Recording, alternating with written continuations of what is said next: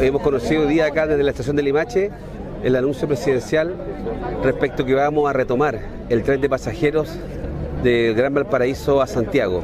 Este es un proyecto de mediano plazo, muy intensivo en recursos, pero que va a tener la virtud de incorporar a varias comunas. Va a tener seis estaciones entre El Salto en Valparaíso y Quinta Normal en Santiago. Y va a permitir unir también a áreas rurales, locales, más apartadas, que van a quedar conectadas a través del tren. Es un trayecto que, de acuerdo al informado, tendrá una duración, el transporte de una hora y media, eh, a un precio similar al que hoy día pagan los buses.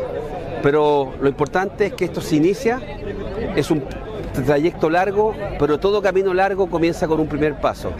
Y acá están las voluntades, van a estar los recursos, y este año, 2023, vamos a tener los primeros estudios para estos efectos esperando hasta el 2025 poder llevar a cabo las licitaciones correspondientes. No se va a hacer de la noche a la mañana, en eso el presidente fue muy claro y muy transparente, pero, pero va a ser un proyecto y una política de Estado que va a trascender este gobierno y vamos a tener un próximo gobierno seguramente, ojalá pudiendo inaugurar las obras. Sí, mira, yo quiero reconocer la gestión del presidente Boric en materia de conectividad y de acercar, ¿cierto?, la capital, el puerto del paraíso con nuestra comuna, donde la calera va a ser el centro de las estaciones más importantes de esta nueva conectividad entre Valparaíso Santiago.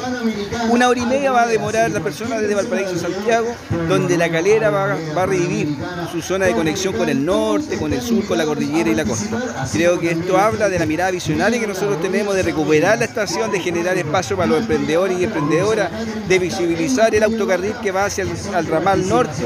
Creo que este es un gran paso para poder revivir las tradiciones principalmente el principal medio de transporte que utilizábamos todos cuando éramos niños, que además contribuyen al cuidado del medio ambiente. Así que gran mensaje, presidente Boric.